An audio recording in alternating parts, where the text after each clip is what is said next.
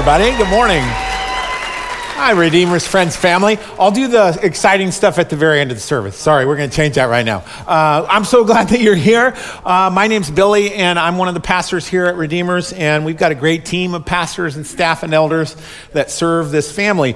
And I'm happy that you're here. We've been praying for you. Now, if you would please, let's grab those Bibles and meet me. Meet me in Nehemiah chapter 2, please. Nehemiah chapter 2. This is near the books of Ezra and Esther in the Old Testament. And if you're just joining us, again, welcome. We're working our way through this book called Nehemiah. And this book is about a lot of things, there's a lot in here. But one of the main themes about this book is how God uses good leadership to fix broken things. Good leadership to fix broken things. Um, that's what it takes. When something's broken, sometimes a, uh, an unskilled leader we'll try to fix something broken and then it becomes more broker. It's worser than it was, yeah? And God God shows us though how good leadership can just really make an impact for the positive. And in Nehemiah's case, it's three broken things. There's a broken wall, there's broken spirits and then there's broken identities in people and so the lord is going to use this guy he did uh, is amazing he's not a pastor he's not a priest he's a marketplace leader and uh, he's he's rebuilding a wall around jerusalem and he's helping to revitalize worship in the temple in Jerusalem, and he's also helping to restore the identity of the people of God. So, very good things here. Now, before we, we just jump into where we left off last week, I want to talk about walls for a second. Can we talk about walls for a moment? Um, so there's good walls and bad walls. Good walls and bad walls. Say that to your neighbor. Good walls and bad walls. Good walls, bad walls. So in the Bible, in the Bible, you'll see walls mentioned, and most of the time it's a good wall, meaning walls are there. It's about protection, it's about uh, uh, shielding, it's about guarding and defending. Good walls represent a place for shelter, a place for formation, and this is both literal and and symbolic in the scriptures. We see that there's symbolically good walls like family. Family is a good wall. A good family is a good wall, or church is a good wall. Actually, in the book of Proverbs, it speaks of healthy personal disciplines as being a good wall for an individual. A feature of all good walls is gates. A good wall has gates if you have a good wall with no gates, we call that a prison, okay? Uh, and that's not good necessarily. So, good walls have gates, and gates allow for growth, gates allow for flex, gates allow for freedom to come and go. And so we could say it this way on your handout good walls protect us and encourage our freedom at the same time. Good walls do both of these things. That's the same with a good family. A good family protects and then encourages freedom and growth. A good church does this. Good parents good habits, good government encourages growth and protects. Good police forces do this, right? You can apply this in so many ways. Good walls. Interestingly, Jesus picks up on this wall terminology in the, in the New Testament. In the Gospel of John, for example, people keep asking him, Jesus, who are you? You're tripping us out. We don't know how to categorize you. And so he teaches them over and over again about himself and who he is and what he came to do. And this is one of the things he says. He says, You want to know who I am? I am the gate. This is like a door or a gate in a wall. I am the gate, and if anyone enters by me, he will be saved and go in and out. Uh, there you go, in and out. It's in the Bible, okay? This is a godly restaurant. You should eat there. That's not, okay, uh, in and out and find pasture. The thief, though, the devil, comes only to do what? To steal, kill, and destroy. But I have come that they may have life and have it abundantly. And so Jesus is the gate, like the gate in the wall. And, and it's through him that we have these things like eternal life and peace and beauty and redemption and forgiveness and justification and these things that we want meaning and purpose in our life. It's, it's just something that we desire, and it's through Christ. He's our gate, the gate and it's through him. That's how we, you, you, know, in other words, by, by implication, you can't just punch your own hole in the wall and just believe whatever you want, and as long as you're sincere, you can get through. No, he's the gate. There's the definite article there. You can't just climb over the wall. And so we have this, this beautiful imagery, and we have Jesus using good wall uh, language to describe himself. So that's a good wall. But sometimes in the Bible, walls are negative. They're, they're, they're bad walls. They, they, they are symbols of division and exclusivity. So you could say on your handout, you could fill this in bad walls divide us and encourage isolation. And does this make sense to you, by the way? I think that's pretty, that's, yeah, that makes a lot of sense. Walls are barriers, bad barriers between people. Um, walls are constructed. You stay on your side, man. I don't want you by me, and you don't want me by you, and we're not this, you know, we're, we don't get along, and, you know, there's issues, so let's just stay separate. And that's a bad wall in many cases. In, in relationship, uh, like in pastoral counseling and in therapy, when we have couples come in, many times you'll hear this I feel like there's a wall between me and my spouse. I don't know how the wall get there, got there. It just showed up and it's we're just we're divided, we're separate. Do you know what I'm saying? Have you ever heard that? Or maybe said that? Uh, and so, so that's a bad wall. And oftentimes, what we discover is that the spouses built the wall unintentionally. And so, we try to apply biblical principles and healing to, uh, to, to bring them together again. Um, another type of bad wall um, racism is a type of a bad wall that is, is we need to tear that down, uh, where one group has an, a, a, superiority uh, inherently over another. Um, bad walls encourage isolation and, and hatred. And, and the wall didn't cause that, it's just the wall enables that, it facilitates that. So, bad walls, good walls. Here's the teaching. We got to know the difference between a bad wall and a good wall, and you can't find out listening to the media, okay? The media is not going to tell you the right answer of if a wall that you're encountering is a good one or a bad one. You know what it is? This is going to tell you right here, the scriptures. You cannot get your clues and clues on, cues and clues on this from the media and from popular culture because it is jacked up and they're going to tell you the opposite. And so we go to scripture. And, and you shouldn't also just say, well, because there are bad walls out there, let's tear down all walls just in case somebody gets offended or their feelings hurt, that there's a wall there. That's not a good idea either. And I know you see this. I see this happening in our society so much, so often at an alarming rate. For example, there has existed a really good wall between the boys' bathroom and the girls' bathroom. And there are a lot of people who want to tear that wall down for some reason. And it's like, no, are you insane?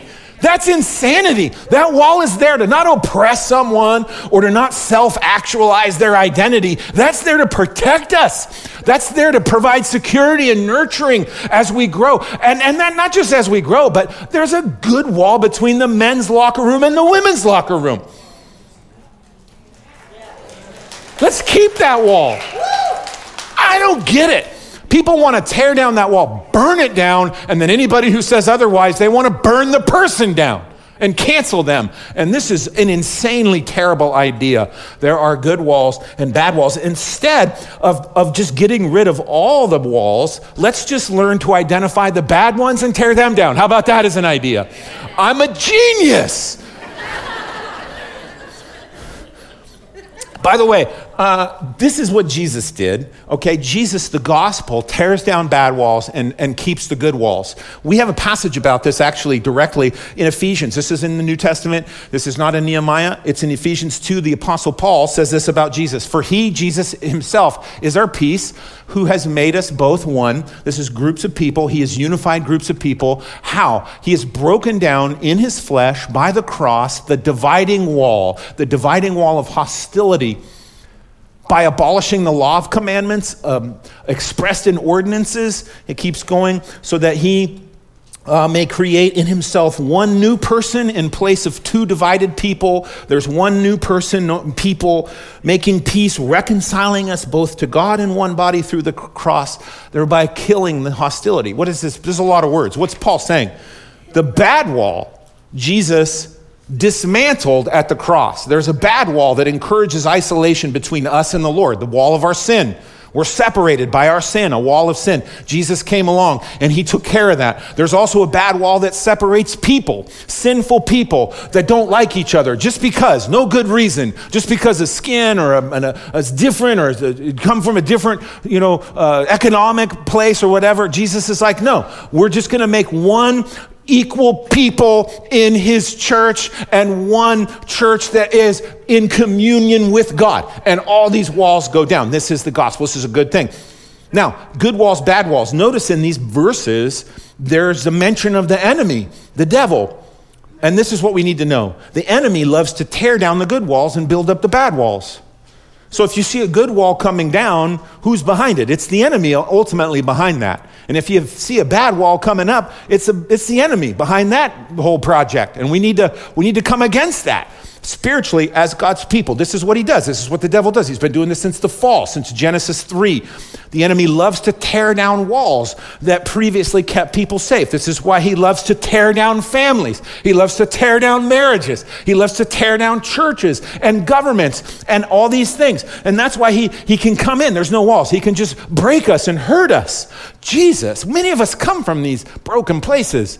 Many of us come from broken families and divorces and things where we've been hurt. Yeah, and Jesus wants to repair and fix this. He wants to come in and minister to us because He wants us safe. He wants us to be able to be nurtured. He wants to be your wall and your gate and your defender. This is the gospel. So we need to keep this in mind, friends, as we work our way through Nehemiah, because there's the narrative, the story, the account of Nehemiah, and the teachings, and then there's a teaching underneath the teaching. And let's get both as we go through this the teaching and then the teaching underneath the teaching. So let's go right to the teaching now, because in Nehemiah we have a good kind of wall, the wall that you want to have, the protective wall, but it's broken as we've learned, and it's in ruins. Let's go to verse 9, chapter 2. This is where we left off. And remember, Nehemiah is writing in the first person here, so these are his memoirs. So then I, Nehemiah, came to the governors of the province beyond the river and gave them the king's letters. Now the king had sent me, uh, excuse me, the king had sent with me officers of the army and horsemen. Remember from last week, Nehemiah is in the city of Susa at the seasonal palace of Artaxerxes. He's asking to go to Jerusalem. It's about a 900 mile journey. And he asks his boss, Artaxerxes Longimanus, to give him letters, give him passports so that he could have safe travel through the regional governing authorities on the way from Susa to Jerusalem. And he's got his documents, he's got his papers, and he's actually got a little, uh, little army with him. The king uh, sent him with all of the, the necessary accoutrements to, to make the journey. Now, that's what that says. Now, verse 10. 10. But when Sanballat, the Horonite, and Tobiah, the Ammonite, heard this, it displeased them greatly that someone had come to seek the welfare of the people of Israel. So Nehemiah, he's on his way. He's not even there yet. And there's some dudes who don't like what he's doing. And their names are Sanballat and Tobiah, two dudes that don't like, they haven't met him yet. They've never had a conversation with Nehemiah. They just heard about it and they hate it. Now, we're going to meet these guys again in this chapter and again in chapter four and later in the book. But uh, here's what I want us to keep in mind. This is kind of an initial thing, and, and it's about good leadership. Remember, good leadership required to heal brokenness. Good leaders expect opposition. Opposition. Everybody say opposition. Good leaders know opposition is coming. They expect it, they prepare for it, they pray about it. And the fact is, guys, there will always be people who oppose you no matter what you do. And there will always be circumstances that oppose you no matter what you do. Even if you're doing God's word and God's will. In fact, sometimes more so. The opposition shows its head and it's stronger against you even more so. Now, good leaders don't go looking for trouble. We don't go stirring up trouble where ain't no trouble to have, right? Right? We don't purposely stir up confrontation and resistance. We, we call this pugilistic leadership. That's a, that's a bit of a word. Do you know the word pugilistic or pugilist? Do you know this word? It's a fancy word for boxer a boxer, Mike Tyson or these boxers, they're, they're pugilists, and a pugilistic leader is one who is quarrelsome and goes to look for a fight. The Bible says, don't be a pugilistic leader. So, so don't go looking for trouble, but you should expect trouble. Now, good ideas are not going to provide an immunity to opposition. Good ideas will still incur opposition, even if you have the best idea ever. It's the greatest idea. somebody is not going to like it. Can someone just nod or just say amen or just like, yeah, that's yeah, sad but true, sad but true. Yeah? Okay, here's a couple of famous examples from history. Uh, 1876, look at this. This telephone has too many shortcomings to be seriously considered as a means of communication. The device is inherently of no value to us. Some guy said that in 1876. Survey says. You got it wrong, bro. Bad. I mean, not a good take. Next one. How about this? I have to say this in a British accent. I do not believe the introduction of motor cars will ever affect the riding of horses, says Mr. Scott Montagu, Minister of Parliament in 1903. Survey says. Come on, Scott! You doofus! Okay, last one. How about this? There is no reason anyone would want a computer in their home. Ken Olsen. Survey says, Come on, Ken. I mean, these are some of the best ideas. Uh, and, and there was resistance. There was people who were known in history because they were opposed to good ideas. So, biblically, there's opposition. Now, there's sources of opposition. I want to give you three sources. They're more than this. And I didn't put these on your notes, so you can just kind of do this the old fashioned way, like we used to do, uh, and just write them down. So, there's first one is spiritual opposition. There are spiritual entities, the scriptures tells us. These are demons and spiritual beings. There's powers and evil forces that hate God and that hate God's children and that hate God's ways and God's thoughts and God's word and God's plans. They hate God. And the Bible says, it's clear, that this world, the world that we see, taste, touch, and smell, there's a different world. There's another world. And if we could have like a zipper that gets us between, we could just unzip it and we could, we could just see like the unseen spiritual world. And some of the entities that are created are they hate God and they're against Him. And Christians know this. They know that we have spiritual opposition. There's a story I read years ago about, I think it was a sound guy, the main sound guy for ACDC or Motley Crue. Um, and we're not talking about those bands right now, okay? He went on tour with them and he worked for them. And then the guy becomes a Christian and he starts serving as a sound guy in his smaller church. And he could not believe the amount of technical difficulties that they encountered in his small church, the gremlins. It was just crazy. He's like, I never encountered the random the randomness in the sound systems on tour with ACDC than I did here in my small church. And he concluded that it was because the spiritual opposition factor was so heightened in his church. And so this is a thing. This is a thing, spiritual opposition. Now, second one is human opposition because there are people who hate God and who hate his plans and his children and his ways, his thoughts. Uh, or there are people who indirectly, they're maybe not, they don't like even know about God or God's people. They just don't like stuff that God likes. So there are people that have a completely different agenda than God's agenda. And this is human opposition. And we heard some, from some, these guys, Sanballat, Tobiah, other dudes. And these guys, we think they lived around Jerusalem and they operated, they were leaders, maybe regional people, and they got threatened. They did not want God's people to improve. They, they felt that probably their power would be diminished. And so they stood against what God wanted. And they were humans. And this is a thing as well. And the third one is, I'm going to call it internal opposition and it's, it's human opposition, but it's, it comes from Christians. It comes from God's people. And this is the thing. And this is usually well meaning believers who have a difference of opinion or they just don't see eye to eye and they're just against something that God is doing. And usually, this is something in churches, this is something in ministries, and this, we're on the same team. But it's like there's non agreement, and so there's pushback and resistance, and sometimes that's not what God wants. And this is a real thing. Usually, I found that it's mostly this that when Christians become stubborn around what the Lord is doing in their, in their church or something, it's just that they're being resistant to change. It's a change. And people don't like change. Christians don't like change. Have you noticed this? People, we haven't done it that way before. And you're just like, okay, we're not changing our theology, we're not changing our beliefs, but we may be changing some methodology because we're married to our theology, but we're not married to our methodology.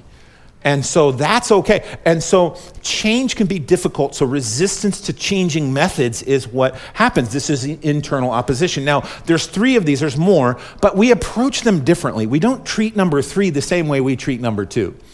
Uh, so there's different ways that we work through this with our brothers and sisters than we do certainly with spiritual. You know, you don't rebuke you don't rebuke a brother in the Lord who's genuinely struggling with change the same way you rebuke a devil. Wow, I thought somebody would say amen, but I just, okay. Here's the point there will be opposition. Good leaders know about this and they start praying about it even before it surfaces, and we're just ready for it. Okay, that's what's happening here. Let's keep reading. Verse 11. So I, Nehemiah, I went to Jerusalem and I was there three days. Ah, he makes it. Woo, yes. Keep going. Yeah, he made it. All right, now the work begins. Then I arose in the night. I had a few men with me, and I told no one what my God had put into my heart to do for Jerusalem. There was no animal with me but the one on which I rode. I went out by night by the valley gate to the spring gate and to the dung gate, and I inspected the walls of Jerusalem that were broken down and its gates that had been destroyed by fire. Then I went on to the fountain gate into the king's pool, but there was no room for the animal that was under me to pass. Then I went up in the night by the valley and inspected the wall. And I turned back and entered by the valley gate and so returned. And the officials did not know where I had gone or what I was doing. I had not yet told the Jews, the priests, the nobles, the officials, and the rest who were to do the work. So here we see something interesting. So, Nehemiah, it's really interesting. Like, he gets there, he's got a small army, he's got king's paperwork, and there's absolutely no splash. There's no zest to this. It is totally chill. He comes in almost unannounced and almost unnoticed. And it's really the opposite of, I think, what we see in marketing today when you want to make a big change and make a big project you you know you rally the troops and you get the press and you have the you know the big parties and you get the costco uh, food and you got everything and it's just awesome and it's you know and let's make it. And then you've got the, the, the social media people there and you just make a big to do about it. And and nehemiah doesn't do any of this. He's just super chill. He slips into town. He doesn't say anything. He's quiet. He's not talking and so, this is something that I think you're probably not going to read in, in many leadership books, and that's this good leadership, a lot of times, is about keeping your mouth shut.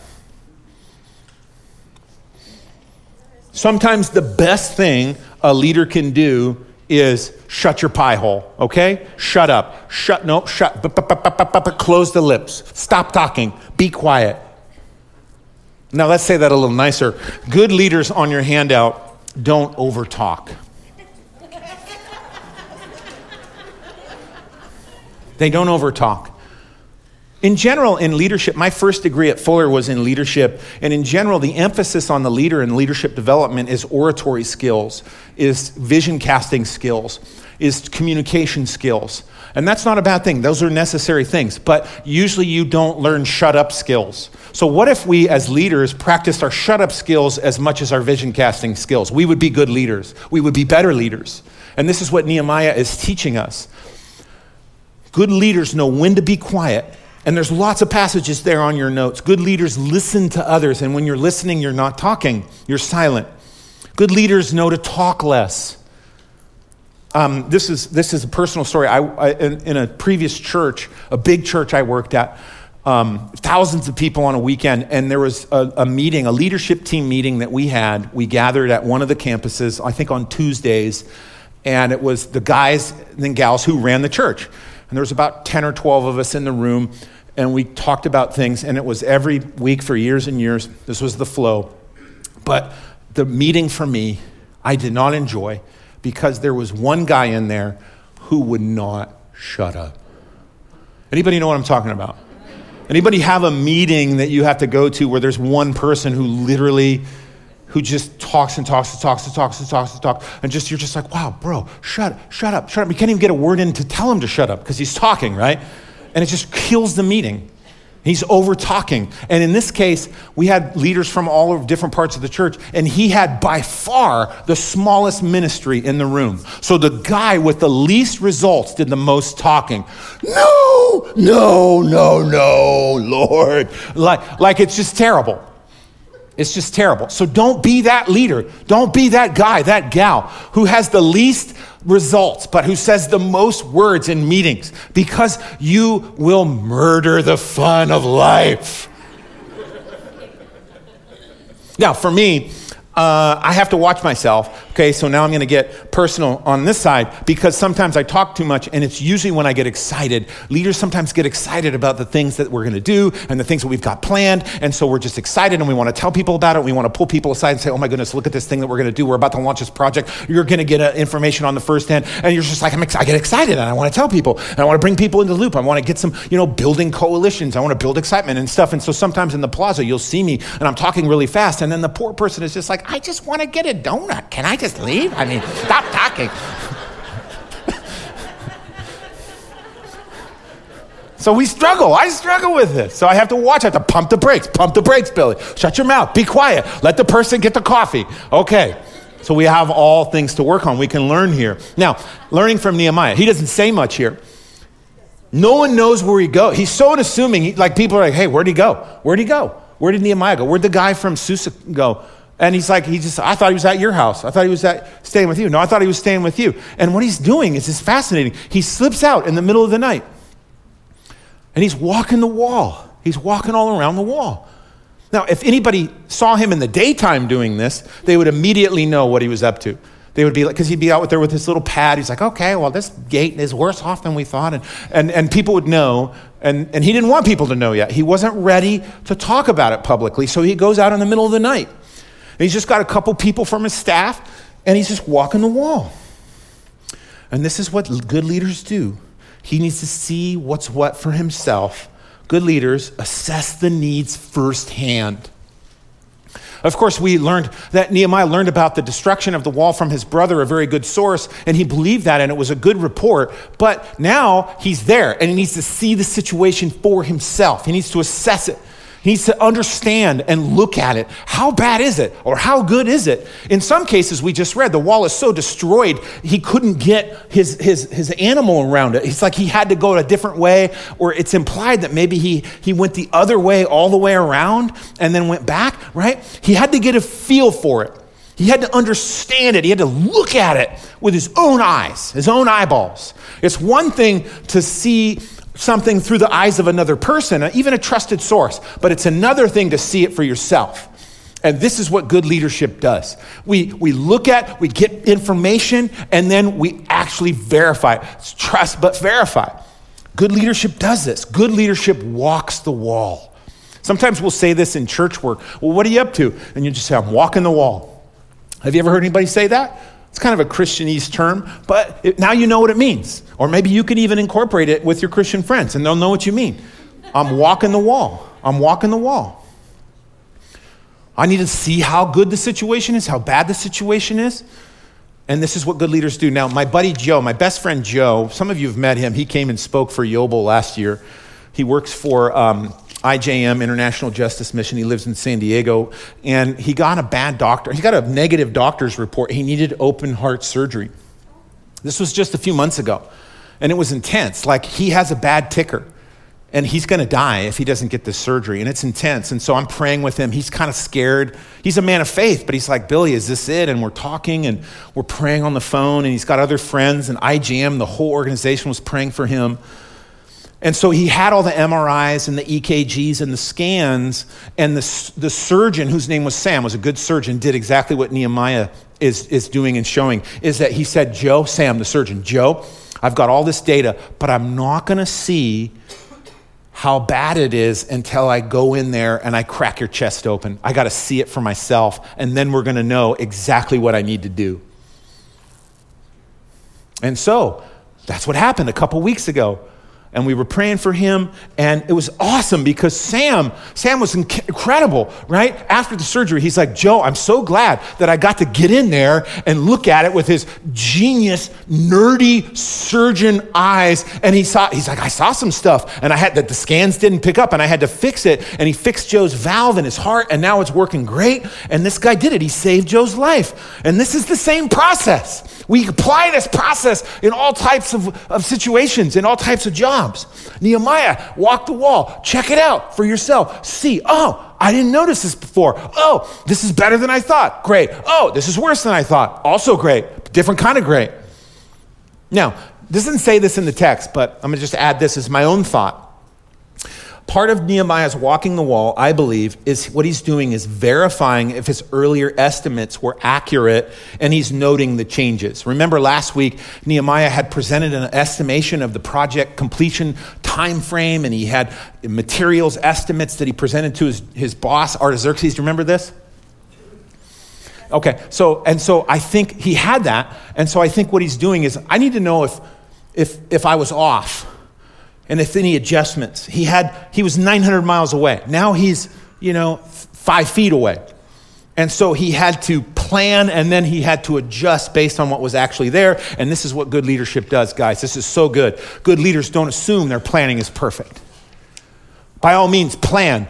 Make plans, make strategies, and make them as good as you can. But also keep them flexible because good leaders plan and then they adjust based on the changing circumstance planning and adjustments as needed. That's what great leaders do. Great generals do this in the, in the armed forces. They plan out a battle strategy and they have it. And then the battle's happening and then the information comes back. Oh, you, you know what? There's some factors we didn't know about. And so they change midstream the battle plan so that they can win the battle. This is what good generals do. Good chefs do this. Good chefs. What do good chefs do? They plan a menu, right? But then they got to go to the store and sometimes the ingredients are not what they thought they were going to be and they're, they're not very good. These mushrooms don't look very good. They're gross. They're slimy. So we're going to pull this off the menu because good chefs don't kill people. Okay? That's a good thing. Be a good chef. Don't kill people. But you have a menu and then you make the, uh, make the adjustments based on what's available. That's a good, that's a good strategy. The Apostle Paul did this. He wasn't so rigid with his own planning. It's very subtle, but it's in two of his letters. In 1 Corinthians, in the New Testament, he tells the church at Corinth in chapter 16 hey guys, I'm planning on going to Macedonia. And, and, and, and, Paul would do this in his letters. He would write little personal notes and have some plans and stuff so that the church could pray for him. But it turns out he didn't make it to Macedonia. And then in Second Corinthians, the next letter that we have, he writes about that in Second Corinthians chapter 1. He says, Guys, I didn't, I didn't make it to Macedonia. It was no fault of his own. But what had happened is some critics arose, some opposers came forward and started questioning Paul's character. Well, he's not a man of his word. He said he was going to Macedonia and he didn't go. So therefore, don't listen to Paul because he has bad character and he has to kind of defend himself. And he's like, guys, chill out. I mean, this happened. I couldn't go. I, I still want to go, but I couldn't go. So let's not let's not go to level five, you know, opposition on me. Let's have some flexibility in leadership. And this is because God is in the planning and He's in the assessing and He's in the adjusting phases of life. And this is what good leaders do. God's in every step. Okay, let me go one more uh, passage. There's a little bit here left, verse 17.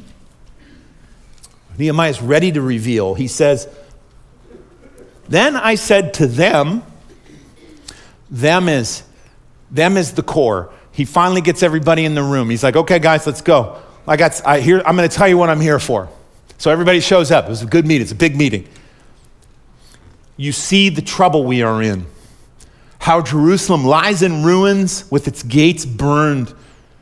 Come, let us build the wall of Jerusalem that we may no longer suffer derision. And I told him of the hand of my God that had been upon me for good, and also of the words of the king that had spoken that he had spoken to me.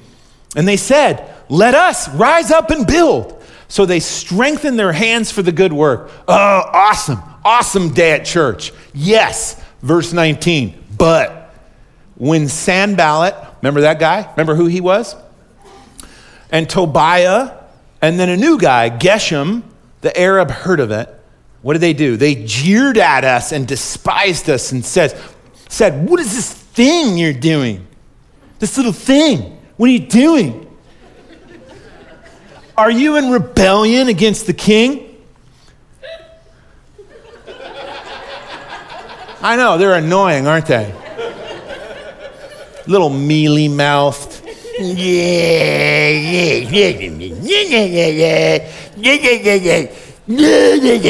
like that's what it was.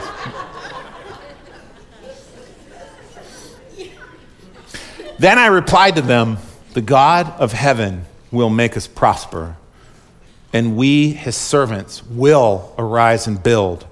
But you have no portion or right or claim in Jerusalem. Bam! Shut them down. Mic drop. Now, there's a lot here. I've already gone over time, but unlike most of these sermons, I'm just going to finish this one and I'm going to just we'll go over time for a minute or two or five or ten. Okay, so look at this. Verse 17. He's at the big meeting, the core meeting, the church is there, everybody's there. First thing he says, You see the trouble we are in. You see it, don't you? You do see it right? And he's pointing to the wall and the burned out gates. Why is he doing this? So here's, I think this is my theory. I think he's doing this because God's people had gotten so used to the brokenness of the wall and the burned out gates that they didn't even see it anymore. It was just part of the landscape. The level of brokenness and disrepair had become just normal and so they went to work every day and they, and they just, you know, they're, they're commuting or whatever, and it's just they didn't even see it anymore. And this is actually a thing that can happen, isn't it? We, we can get so used to something that's not good and it's just hiding in plain sight and it's right there, and then we just get desensitized and we just don't see it anymore. Is this a thing? Has this ever happened to you? This is so, you can apply this a lot of ways. I mean, if you if you got a teenager, go into their bedroom, okay? I mean, just be forewarned. You never know what's going to be in there. But a lot of times you go in there and there's been a pile of clothes in the corner since the summer and it's disgusting and it's piled up and the jeans are now standing upright where they weren't before. And it's like, wow, how did that happen?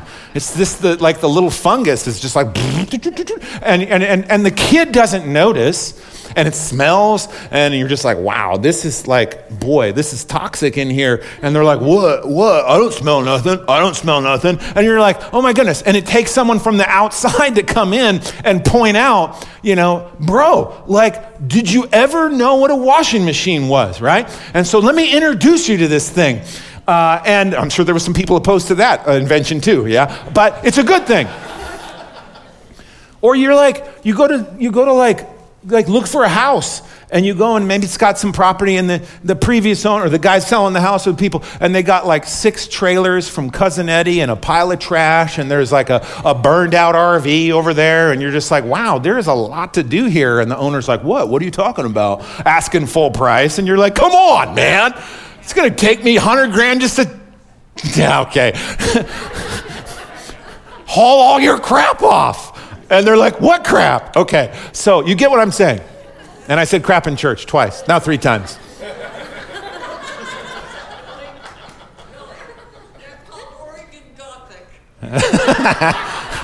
Thank you, Carla. I didn't know that. I'm, lear- I'm learning about you people. Uh,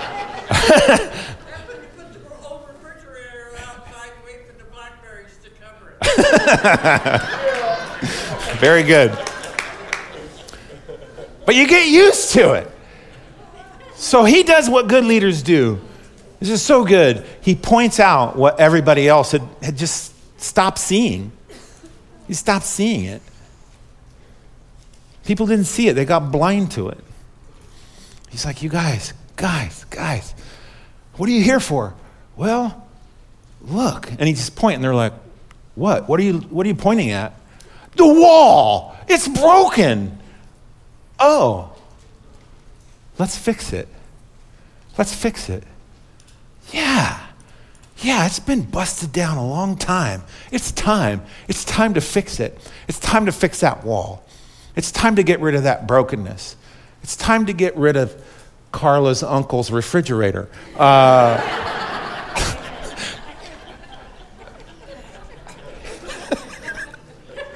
last thought. The opposition shows up again right when the vision cast happens, right before work starts. And it comes. And notice Nehemiah's response. He doesn't pull out the papers. The accusation was, Are you, gonna, are you rebelling against the king? And Nehemiah doesn't show him the papers from Artaxerxes. Because that's, I think, no, I'm not. Here it is. Shut your mouth. He doesn't do that. I love this. I love this about Nehemiah. I just love this guy. I can't wait to meet him in heaven. Oh my goodness, I'm going to hang out with Nehemiah a bit right after C.S. Lewis. Uh, I don't know. Jesus first, though, right? Okay, so, I mean, he's like, God sent me. First of all, I already told you guys about the king. I, am good. The king is good. He doesn't go to their level. He tells them, God sent me. God wants this wall rebuilt. We're going to do it. And so he's appealing to not the king of Persia, he's appealing to the king of heaven. And I'm not saying he's, he shouldn't ever do this, but his inclination was to trust God first. Before his human authority, he trusts his spiritual authority, and that is God in heaven. Oh, that's good leadership. Good, good leadership. This is what good leaders do. Yes, we, we make sure that we're in the right framework you know, people to people, but that's not what we ultimately trust in. That's not what we ultimately build our foundation on. We build our trust and our foundation upon God and His calling and His mission for us, and that is our primary foundation. Beautiful, beautiful leadership. Would you agree? Amen. Let's pray. So, Lord, we thank you so much for this, this uh, section of Scripture. We just, we just read from the greatest book on planet Earth, the Bible. And even though this is an old text, we're seeing things that apply to our lives today. And I'm just praying, Lord, that you would help us to become and to grow in our leadership. I pray that you would help us to learn how to talk less, listen more. I'm praying that you would help us, God, to, to do the steps, to assess things, and to be adjustable. I'm praying, Lord, that you would make us good wall builders. And Lord, that you would give us the grace and the love to dismantle the bad ones and to know the difference. So, Lord, what a good what a good day. Lord, what a good passage. So I'm praying that you would just help us help us to understand how the gospel intertwines itself into these teachings, Lord. That Jesus, you ultimately were the one to tear down the wall, the wall between us and God, and the, between us and others, to unify us so that we could, as one church, just love you together. So, Lord, we love you. We do so. We love you, Lord. And we thank you and we pray these things now in your beautiful name. And everybody said, Amen.